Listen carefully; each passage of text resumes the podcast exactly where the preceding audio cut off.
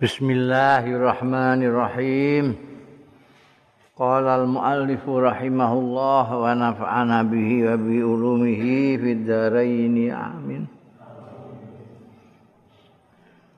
Babu man khassa bil ilmi. Bab wong sing mengistimewakan ngususake bil ilmi kelawan ilmu ngususake kauman ing kaum duna kaumin ora nek kaum liyane. Nek apa karo hiyata alla yafhamu rono ora demen yen to ora paham ya kaum sing guri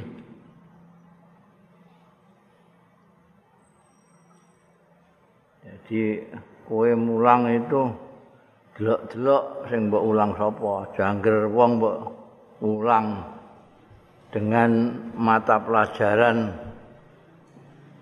khusus. Ngomong rakean syariat ae rakean timik-timik terus mbok ulang tasawuf. Gua gak bisa itu. Gua gak mudeng. Gak mudeng iso nek akut jadi stres. Ya. Qala Aliun ngendika sapa Sayyidina Ali karramallahu wajhah hadisu ngomong ana sira kabeh berbicaralah annasa ing manusa bima kelawan barang ya'rifuna kang weruh kang ngerti iya nas ing ma atuhibuna ana apa demen sira kabeh ayu kadzaba yen to digorohake sapa Allah wa rasuluhu lan utusane Allah. Ya niki nasihate Sayyidina Ali karramallahu wajah sing didhawuhke Kanjeng Nabi sebagai pintunya ilmu. Ana madinatul ilmi wa ali babuha. Kanjeng Nabi ngendika saya Madinah kotanya ilmu ya saya. Pintunya saya Sayyidina Ali. Nah, ini yang memberi nasihat. Kamu itu kalau berbicara dengan orang lihat-lihat dulu jangan sampai kamu memberikan sesuatu kepada orang yang enggak pahaman ya ana dawuh liyane sing senada dengan ini ya apa iku? Khatibin nas ala qadri uqulihim. Ujari orang itu sesuai dengan akalnya dengan daya pemikirannya. Jangan kabeh mbok apa gebyah-uyah wong ngerti ra ngerti mbok kei ilmu. Iku mau ndekne rakean sinau fikih hae durung pati an rakek suram munajat. Takrib durung atam mbok warai tasawuf hakikat. Ha. Bangsa ngono-ngono kuwi ora mudeng engko terus menyebabkan orang itu salah tompo kadang-kadang malah seperti yang dikhawatirkan Sayyidina Ali. Terus wong dadi ngorohno Gusti Allah. Gusti Allah kok ngono ya? Rasulullah kok ngono ya? Mergo dia gak mudeng. Gak mudeng. Jadi mulane ning sekolahan sing formal iku ana kelas-kelase ya. Mulai PAUD saman kanak-kanak SD terus sak pendhuwur nek mbok jelong eh durung-durung terus perguruan tinggi ngono ya iso edan kabeh murid ya. No nenggone apa ngilmu sing dhuwur-dhuwur kaya pasapat terus ndhuwure meneh tasawuf itu kan akeh sing do gendeng mempelajari itu. karena nggak nyandak kali ora lewat tataran ini mesti kisik kisik kisik Kemudian dicontohno ambekan dirinya Imam Ghazali itu mencontohkan dengan diri beliau sendiri.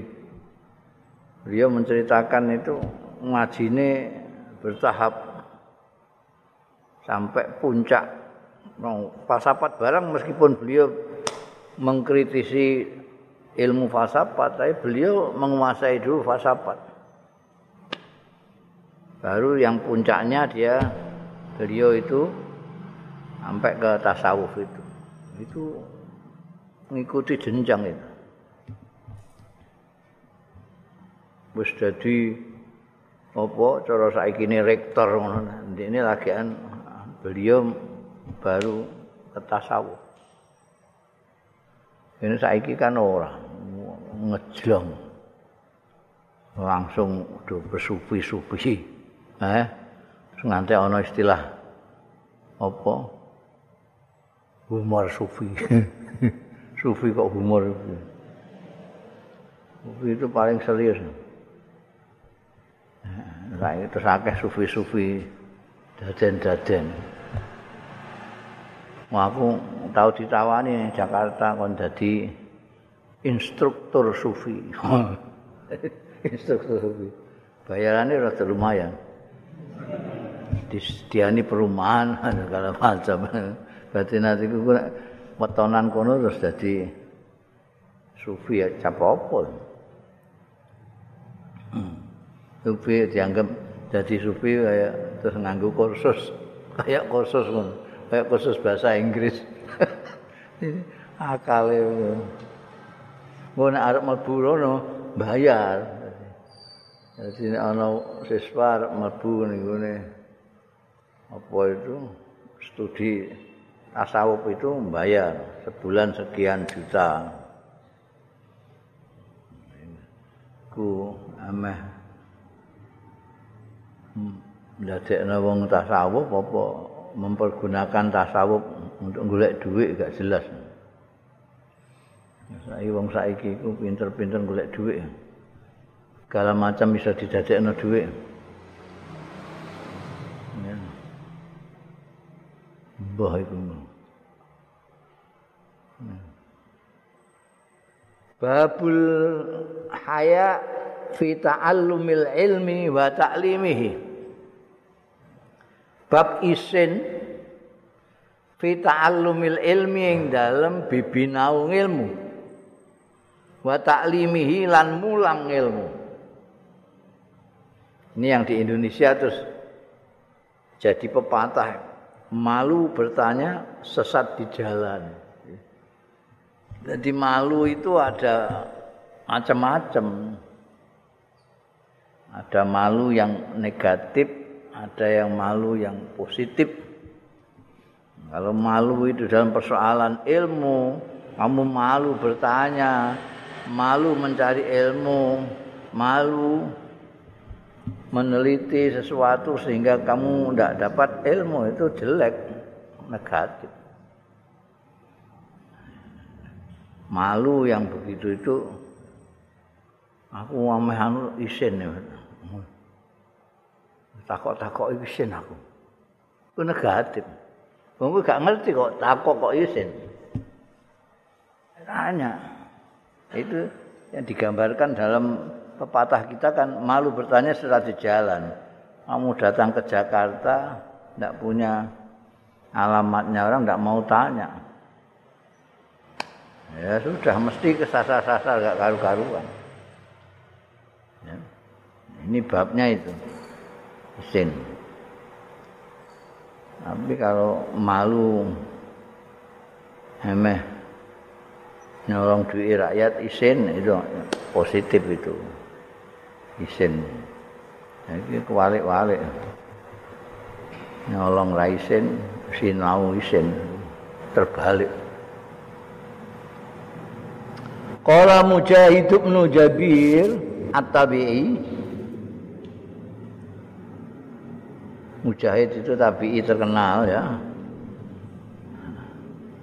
ngendika la yata'allamul ilma. Ora sinau tidak belajar al ilma ing ilmu. Sapa mustahyin? Wong sing isin sing isinan yang pemalu. Wala mustakbirin dan orang yang gumede ini gue dua ini kalau persoalannya itu persoalan ilmu persoalan belajar dua ini harus dijauhi malu gumedi. Orang tidak belajar itu, orang tidak bertanya itu, orang tidak sinau itu ada kalanya karena malu, ada kalanya gumedi. Aku kok kon ngaji bedek nih. Itu gumedi, lalu tidak mau. Mbah, karena dia merasa lebih tua, merasa lebih senior. Nah, ilmu kan tidak persoalan senior dan junior. Menguasai apa enggak? Kalau meskipun junior tapi menguasai ilmu itu, kenapa tidak? Jadi biar kan Kiai Allah yarham Kiai Khalil Bangkalan. Itu kan gurune kiai ini kiai kiai termasuk Kiai Hasim Asari masuk Kiai Hasim Asari tapi Kiai Khalil tahu ngaji nih Kiai Hasim Asari dalam fan hadis yang menjadi keistimewaannya Hadatus Syekh Hasim Asari itu tidak masalah. Dan biar ini ngono ngono. Ya. Jadi mus nenggone biyen nalika Kiai Dimyati Termas kapundhut itu santri-santrine sing wis kiai-kiai pindah ke nenggone kasingan. Indahane kasingan ya ora mau ngaji ning gone Mbah Khalil bin Harun tok. Ngaji karo mantune sing nalika iku ya isih junior. Sepantaran kalau mereka itu, yaitu Kiai Bisri Mustafa. Jadi itu tradisi ilmu pengetahuan tidak ada takabur, tidak ada malu, tidak ada sungkan. Sekali kamu sungkan, ya kamu nggak dapatkan ilmu. Apalagi kok tak kabur, ya tambah. Tambah, tambah tidak akan dapat ilmu sama sekali. Untuk belajar ilmu, tidak boleh malu, apalagi takabur. Dawe. Dawe Imam Mujahid. Waqalat Aisyah tuh. kan dawuh sapa sayyidatina Aisyah radhiyallahu anha nikman nisa'u nisa'ul ansar tak bagus-baguse wong-wong wedok iku wong-wong wedok ansar lho kok ngaten mergo lam yamna hunnal haya. Ora nyegah ing nisaul ansar apa al khayau isin? Nyegah ing ayat faqahna yen to ngaji. Iya nisaul ansar fit dini dalam agama. Perempuan-perempuan ansor itu berani-berani kalau disebut ansor ini bandingannya muhajirin Jadi Madinah itu ada yang penduduk aslinya itu Ansor, orang Madinah asli, Muhajirin, orang yang imigran dari Mekah. Itu ciri-ciri yang di, menonjol itu Ansor itu di samping dermawan, isar, mendahulukan orang lain daripada kepentingan diri sendiri. Ini yang disebutkan di Siti Aisyah ini. Perempuannya berani-berani. Dalam pengertian berani di dalam soal ilmu. Ya. Jadi dia tidak malu-malu. Kan umumnya wong wedok kan isinan. Tapi kalau wanita ansor kalau itu soal ilmu agama tidak peduli. Ya hilangkan isin itu bisa hilang. Iya. Itu dawai Siti Aisyah. Siti Aisyah itu garwane Kanjeng Nabi Muhammad sallallahu alaihi wasallam. Yang menjadi nanti akan menjadi gurunya banyak perempuan bahkan laki-laki juga. Aisyah juga termasuk berani. Eh, beliau menyatakan bahwa perempuan-perempuan asal itu pemberani. Tidak malu-malu kalau soal ilmu. an ummi salamata saking sayyidatina ummi salamah radhiyallahu anhu ummi salamah ini ya garwane kanjeng nabi Muhammad sallallahu alaihi wasallam asmani hindun ya ummi salamah asmani hindun tapi terkenal ummu salamah Qalat ngendika sapa ummu salamah jaat sowan sapa ummu sulaim Ummu Sulaim. Ila Rasulillah marang Kanjeng Rasul sallallahu alaihi wasallam. Ummu Sulaim ini orang Ansar. Dia Madinah. Dia termasuk yang yang tidak malu-malu. Ini yang disebutkan Siti Aisyah orang Ansar termasuk Ummu Sulaim. Ini perempuan legendaris karena dia termasuk perempuan pertama dari Ansar yang masuk Islam. Itu Ummu Sulaim. Namanya ada yang mengatakan Sahlah, namanya Quraisy. Banyak sekali pendapat tentang nama aslinya. Karena yang terkenal itu anunya, apa? Kunyahnya Ummu Sulaim. Orangnya cantik, kuwendel pinter cerdas dermawan wis pokoknya muslim ini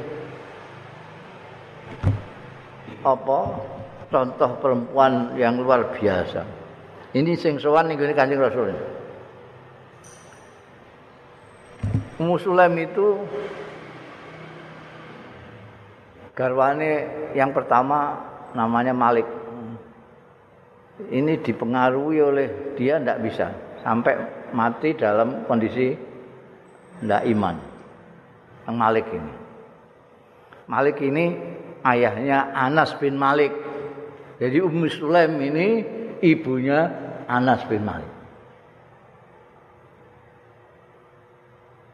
Anas bin Malik yang terkenal itu. Ummu Sulaim ini ibu eh. Orang-orang pada waktu itu orang-orang pada cemburu semua. Wong ayune ngono, pintere ngono, dermawane ngono, luar biasane ngono kok entuk Malik. Oh, sing ora iman. Akhirnya Malike wafat dalam kondisi kafir naudzubillah Wah. Terus dilamar kono ini termasuk tokoh besar yang melamar beliau itu adalah Abu Talha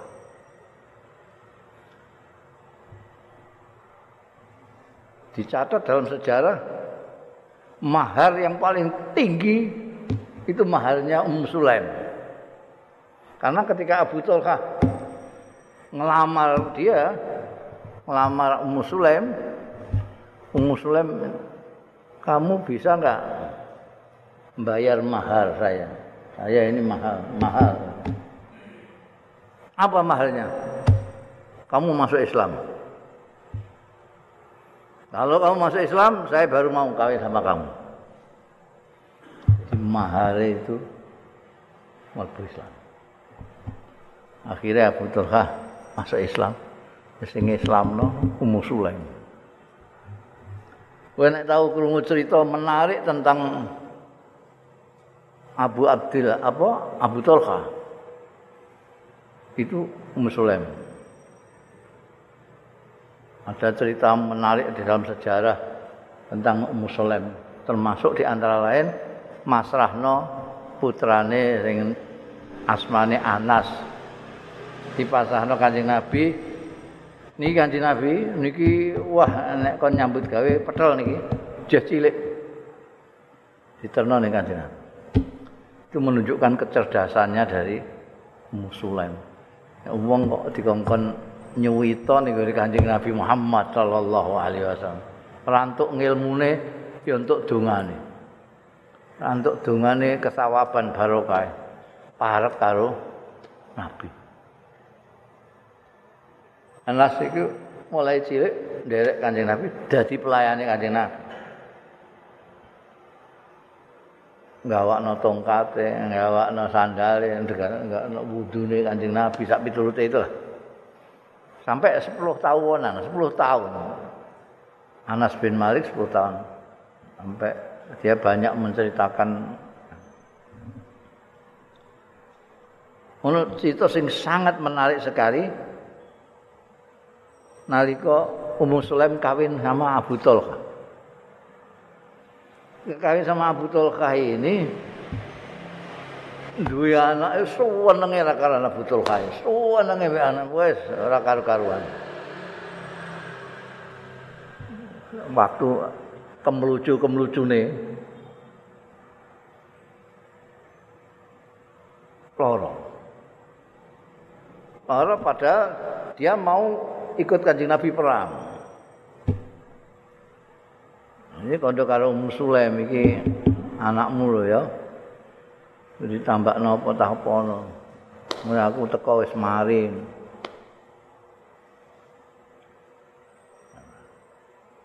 Kondur apa perang? Sak durunge kondur. Iku putrane iku wafat. Wafat. iku didusi karo Ummu Sulaim, dikafani Ummu Sulaim, dipendem Ummu Sulaim dhewe. Wong-wong tangga-tangga dikandani, "Kowe nek Abu Tulkah teko aja mbok kandhani sing ngandani aku ae nek anake mati." Jono sing kondo. Karena Ummu Sulaim itu disegani oleh tangga-tangganya kabeh do meneng ae. Abu Tulkah rawuh, sing ditakokno pertama kali anake. Mergo pancen iki suwenengane, "Wih anak, basa tenang sik wong keringetmu sih gedobros kok takok anak anakmu anteng anakmu santeng." Ya, jarno anteng kowe saiki sing penting adus. Kon adus kon mangan segala macam ngantek bengine kumpul bagaimana suami istri. bar kumpul suami istri besok paginya lagi dikandani iki kowe sampean iku nek umpamane ana wong titip karo sampean titip terus dijaluk ambek sing titip oleh ta ora iya oleh ta Lha iku pancen hake kono, kene mau dititipi tok. Jaluk ya diwehno. Iki tak kandhani ya. Titipane Gusti Allah. Anake awake dhewe iki saiki disuwun. Embek sing nitipno. Innalillahi wa inna ilaihi raji'un.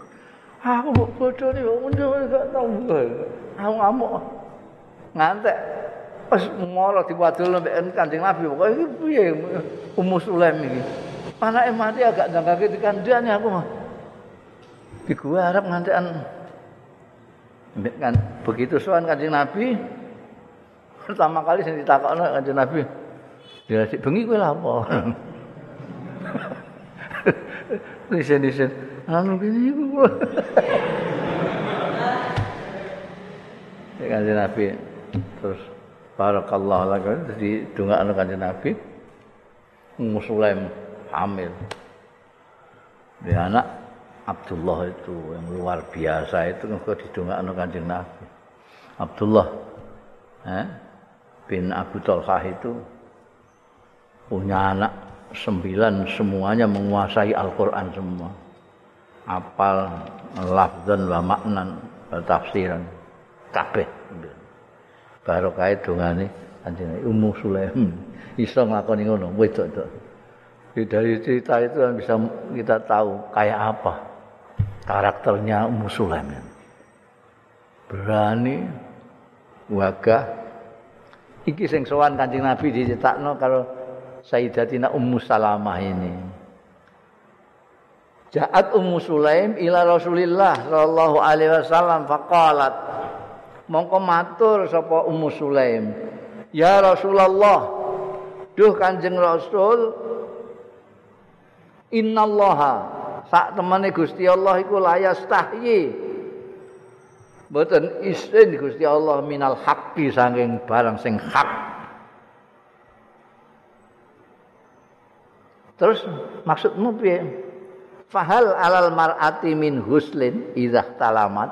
Hmm, pertanyaan ngono nek wong wedok biasa isin. Um Sulaim enggak. Fahal ana ta menapa alal mar'ati wajib ing atase wong wedok min huslin angking adus idza talamat nalikane ngimpi mar'ah. Nek wonten tiyang wedok kok ngipi basah. niku wajib-wajib ta mboten. Pertanyaane kok wong wedok itu didahului kan innallaha la yastahi minal haqq iku mau. Kula niki mboten isin sing takok jenengan. Wong wedok niku nek ngipi kepundi?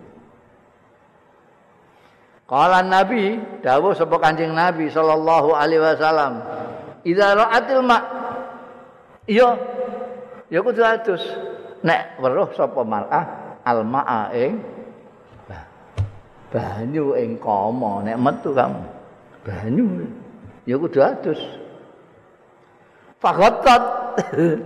Mongko gotot iku ta ini ditutupi saking isine gotot iku apa jenenge? Ini ditutupi sapa ummu salama ta ummu salama garwane kanjeng nabi kan merek ngrungokno iki. Umi Sulaim iki piye? Takok ngono? Ya Allah. Nisin pagotot takni wajah tegese nutupi ing wedanane Umi Salama wakolat lan matur sapa Umi Salama ya Rasulullah wa tahtalimul mar'ah ngapa nggih ngipi basah barang al mar'atu wedok ambek isin ambek raine ditutupi Ummu Salamah. Duh. Apa perempuan juga mimpi basah kan Nabi? Bisa mimpi basah. Kala dawuh Kanjeng Nabi, "Na'am iya, taribat yaminaki." Taribat yaminuki iku maknane asline gelepotan apa yaminuka tanganmu. Taribat itu. Tapi itu sudah ungkapan ungkapan apa ya? Bangsane kaya oh karepmu ngene kan karepmu dhewe ya iya to karepmu. Hus iya tuh ya bangsane ngono. Dadi apa ungkapan apa ya talibat. Hmm, karepmu piye karepmu dhewe. Fabi mayus bihuha. Ya iya. Masamu piye? Fabi mayus bihuha. mongko kanthi apa yusbihu nyerupani apa anak ha ing mar'ah mulane ana anak memper mbok iku mergo mbok ya duwe cairan itu seperti laki-laki bukan ini kalau memper mbok e iki cairan saka sing wedok. Memper bapake cairan saka bapake. Arep medhi dari bat yaminu kae. Yaminu kiku nah kowe iku jadi itu pembicaraan akrab. Menggunakan jadi menggunakan itab apa namanya pemaidu yang halus sekali. Kowe piye? Karepmu piye kok tanyaan kok ngono piye? Ya mesti ae. Janji ikhtalamat ya iso raat al-ma'ah. Jika ana al-ma'ah terus kaf kaifa yusbihul walad ummaha. Gimana? Ya, jadi dari keberaniannya Umi Sulaim ini terus untuk ngilmu, ngilmu ya. perempuan itu ya seperti laki-laki juga kalau ikhtalamat juga harus mandi idza ra'atil ma juga mendapat ilmu bahwa ada anak yang menyerupai mbok itu juga karena orang wedok mempunyai emak itu.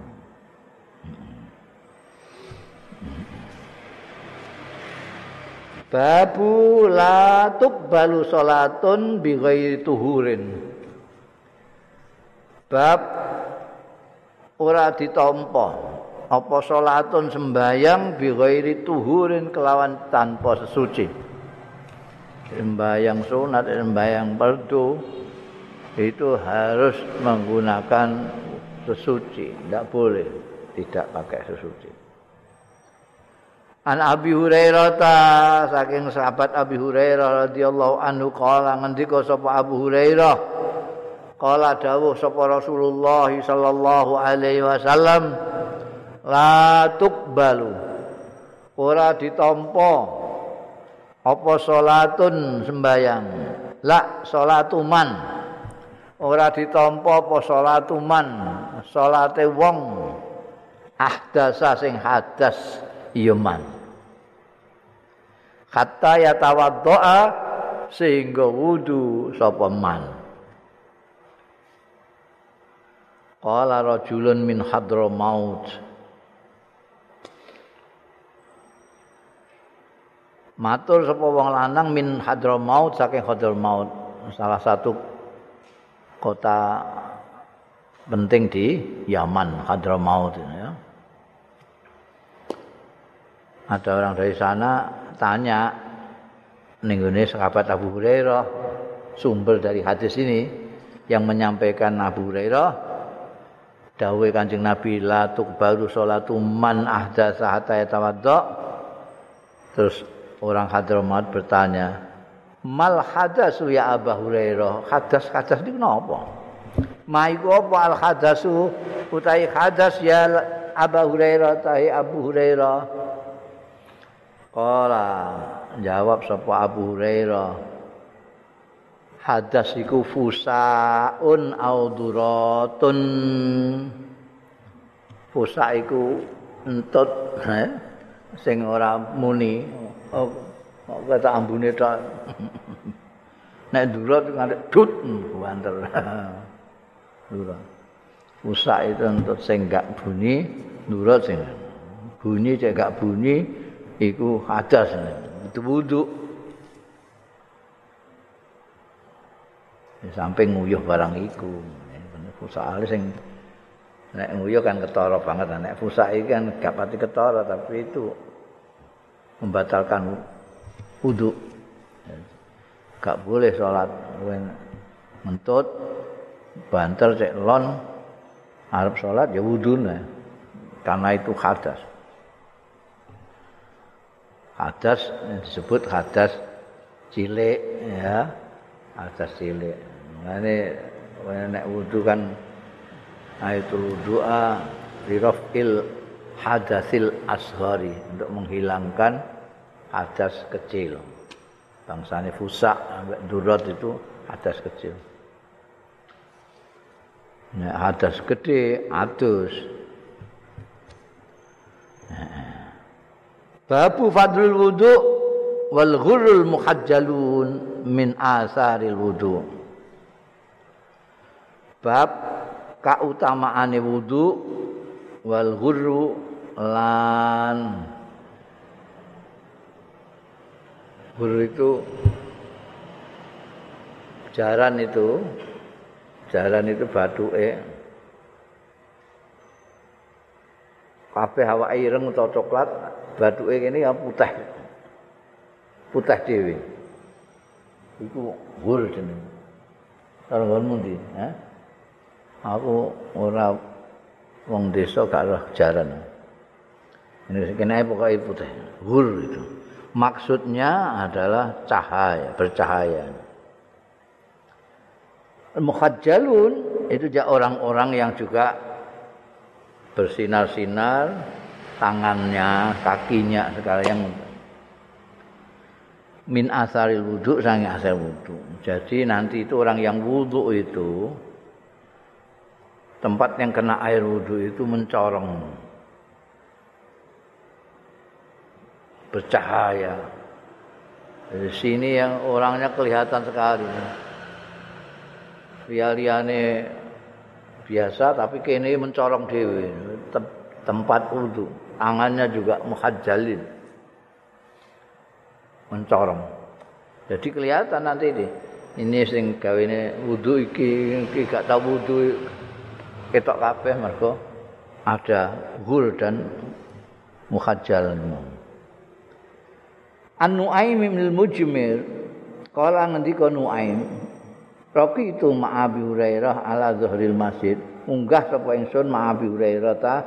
Satane sahabat Abu Hurairah ala zuhril masjid ana ing dhuwure masjid.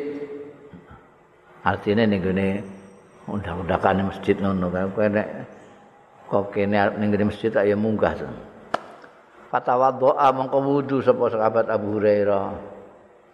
Faqala mau ngendika sapa Abu Hurairah, ini sak temene ingsun niku sami tumireng sapa ingsun annabiyya ing kanjeng nabi sallallahu alaihi wasallam tak pireng yakulu ingkang dawuh ya kanjeng nabi sallallahu alaihi wasallam inna ummati setuhune umat ingsun yutauna engko diundang umatku iku yaumal kiamati ana ing dina kiamat ghurran muhajjali Uron hale mencorong baduke. Muhajjalin tur mencorong tangan sikile. Mencorong asal maknane putih-putih. Tapi huron maupun muhajjalin itu yang dimaksudkan adalah apa namanya? nur cahaya. Jadi baduke mencorong tangan dua dan kaki-kakinya mencorong. Sebagai bukti ini, ini yang kena wudhu itu kok mencorong apa? Mulanya kan disunahno kowe ora mau ngepas. Eh, kowe nek wudhu senajan nase itu ilal marafiq. Pasti lu wujuhakum wa aidiakum ilal marafiq. Tapi aja mbok pasno. Eh? Mbok pasno Arafik mbok mbok kilani barang. mbok meteri ra ora. Al tambahi rada dhuwur sithik. Kapara rada dhuwur sithik. Nek pas itu iso nguatirno kurang, tapi nek luweh itu jelas tidak bisa kurang. Dan itu akan memperpanjang cahaya itu tadi.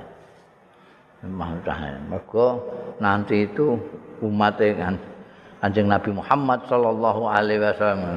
Ya umat Muhammad, oh, itu dua tan kelihatan sekali. Mencorong kan. Waduke mencorong, tastane mencorong, sikile mencorong kabeh. Kena apa kok mencorong? Min asaril wudu saking labet-labete wudu. Jadi semua yang kamu wudoni itu nanti mencorong di sana yaumil kiamat. menurut munafik munafik itu karena dia imannya hanya lahiriah saja ngitok-ngitok wong. Jadi nek gak ana wong nek gak salat karena itu nanti dia gembor-gembor mbek kancakannya. Kowe aku biyen bareng mbek aku mbek kowe kok. Aku mbok dikeki cahayane sithik ya iso. Itu metu dari labeting wudune dhewe-dhewe Famanis tato a mongko sapane wong sing mampu ya man mingkum saing sira kabeh. Mampu napa? Mampu ing ayutila yen to ndawakake tahu ing cahaya batuke emak. Fal yaf'al mongko supaya nglakoni ya emak. Kalau kamu bisa memandang sini tambah aja pas banget. Nah, tapi luwih sithik. Tangan aja pasno banget luwih sithik.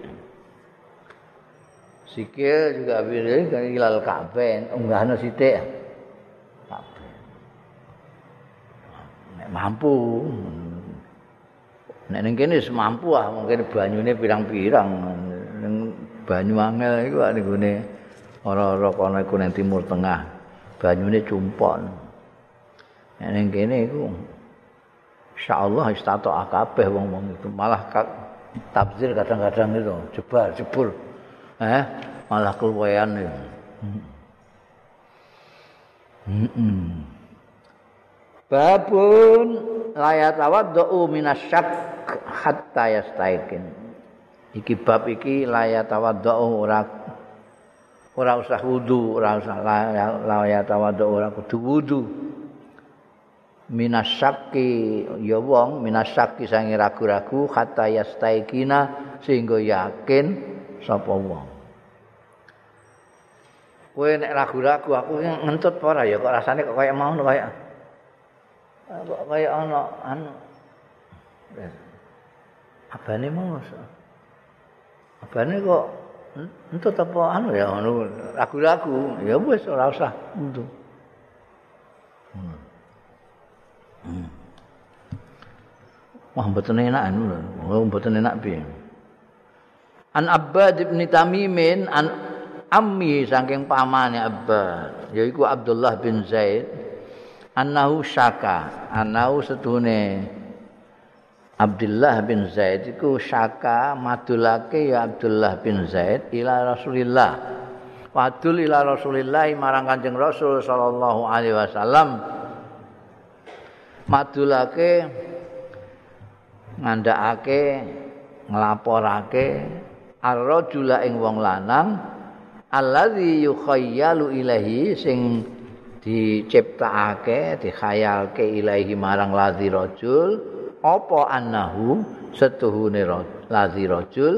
Iku yajidu nemu ya ladzi rajul asyai'a ing sesuatu fi sholati ing dalem mbayang Jadi Abdullah bin Zaid ini niki tak ngabari nek nggone Kanjeng Rasul sallallahu alaihi wasallam. Niki wonten rencang niku. Nalika salat niku kadose kaya wonten sing medal ngaten Pakola Mongko dawuh sapa Kanjeng Rasul sallallahu alaihi wasallam la yantafi la yanfatil wis ora usah anu ora usah bubaran ae layan sorip Sekali bubaran ini meninggalkan sholat. Karena dia sedang sholat, dia kok kayak eh kok kayak mana? Yukhayalu ilahi itu gitu. Kayak kayak tadi itu saya ngentut apa ora ya itu suaranya kok piye rasanya kok piye kadang-kadang kita ada itu. Nek weteng rada gak kepenak itu kadang-kadang kayak ana sesuatu yang mendesis. Perasaan saja yukhayalu ilahi perasaan saja.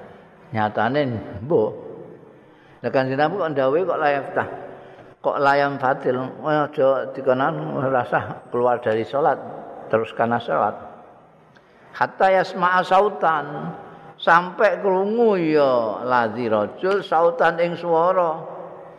Au yajida utawa nemu sapa? Ladzi rihan ing gondo. Nek mok perasaanmu tok kowe iku kaya wong mentut. Tapi ora ana swara ora ana ambu ya ora usah mbok bubarno salate iku ora batal. Nah ya wong iki ngantek detail iki soalnya ya itu soalnya adaan, adaan sering kali itu. Seringkali orang merasa begitu sering kali. Sering merasa aku kayak kok Kayak ana sing metu mau ya. Tapi kalau kamu tidak dengar suara tit tidak bau meskipun tidak nyuara tapi ana ambune. Ambune kaya pete ngene.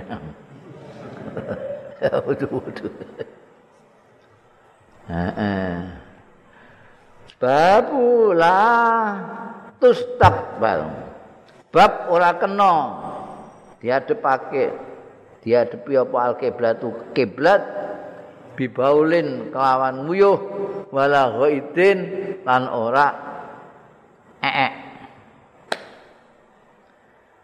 illa indal bina kejaba nalikane ana bangunan jidarin mbah tembok au nahwi utawa sepadane Dadi gak kena wae kowe he kaya wong-wong sing biasa nguyuh ning ratan ngono kae.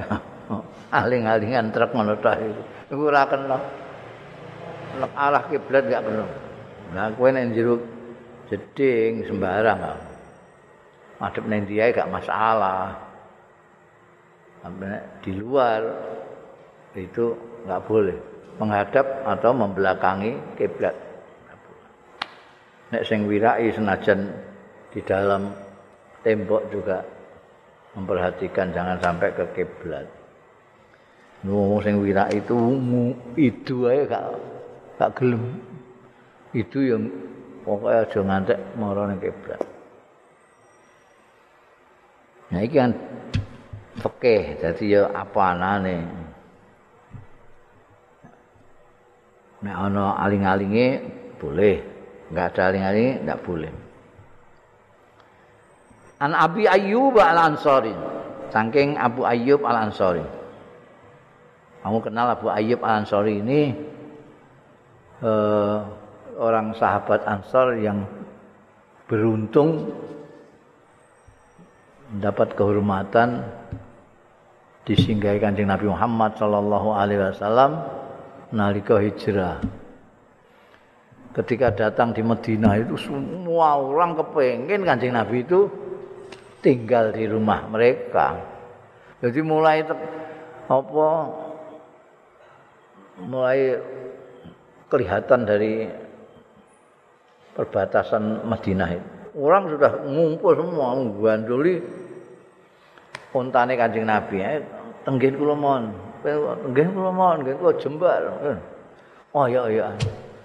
Langsung Kanjeng Nabi selalu kearifannya itu yang wis njarno ae iki untaku iki unta ora sembarang unta wis engko sak mandek-mandeke dia ini makmur diperintahkan jadi jarno ae sak mandek-mandeke sak ndiprok-ndiprok ndiprok ning gone daleme Abu Ayyub Al-Ansari. Kala ngendika sapa Abu Ayyub Al-Ansari radhiyallahu anhu kala dawuh sapa Rasulullah Kanjeng Rasul sallallahu alaihi wasallam Idza ata ahadukumul ghaid tatkalane